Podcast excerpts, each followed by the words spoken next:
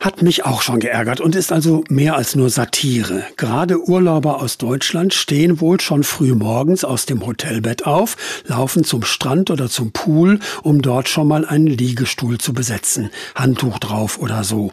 Und dann geht's erstmal zurück ins Bett oder ans Frühstücksbuffet. Der Liegeplatz an der Sonne ist ja gesichert.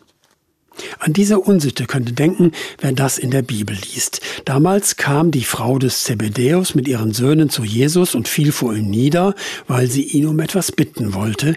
Versprich, dass meine beiden Söhne in deinem Reich rechts und links neben dir sitzen dürfen. Ja gut, im Himmel rechts und links vom Chef sitzen, das ist deutlich mehr als ein Handtuch auf die Sonnenliege für heute. Aber auch da geht es darum, die eigenen Schäfchen ins Trockene zu bringen. Ist doch eigentlich toll, dass diese Helikoptermutter für die Söhne so weit vorausdenkt und sich selbst dabei zu vergessen scheint. Aber da ist sie bei Jesus an den Falschen geraten.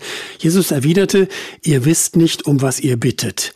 Den Platz zu meiner Rechten und zu meiner Linken habe ich nicht zu vergeben. Was er eigentlich auch sagen könnte, da sucht ihr eine falsche Sicherheit, so weit im Voraus und dann auch gleich noch die Plätze ganz oben haben wollen, keine gute Idee. Und außerdem wäre doch die Gegenwart viel wichtiger. Jesus sagt das so, bei euch soll es anders sein, wer bei euch groß sein will, soll euer Diener sein. Stellt die anderen in den Vordergrund.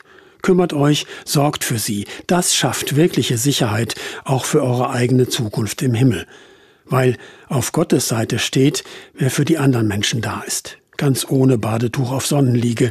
So schaffst du Platz an der himmlischen Sonne. Für andere und vielleicht auch für dich selbst.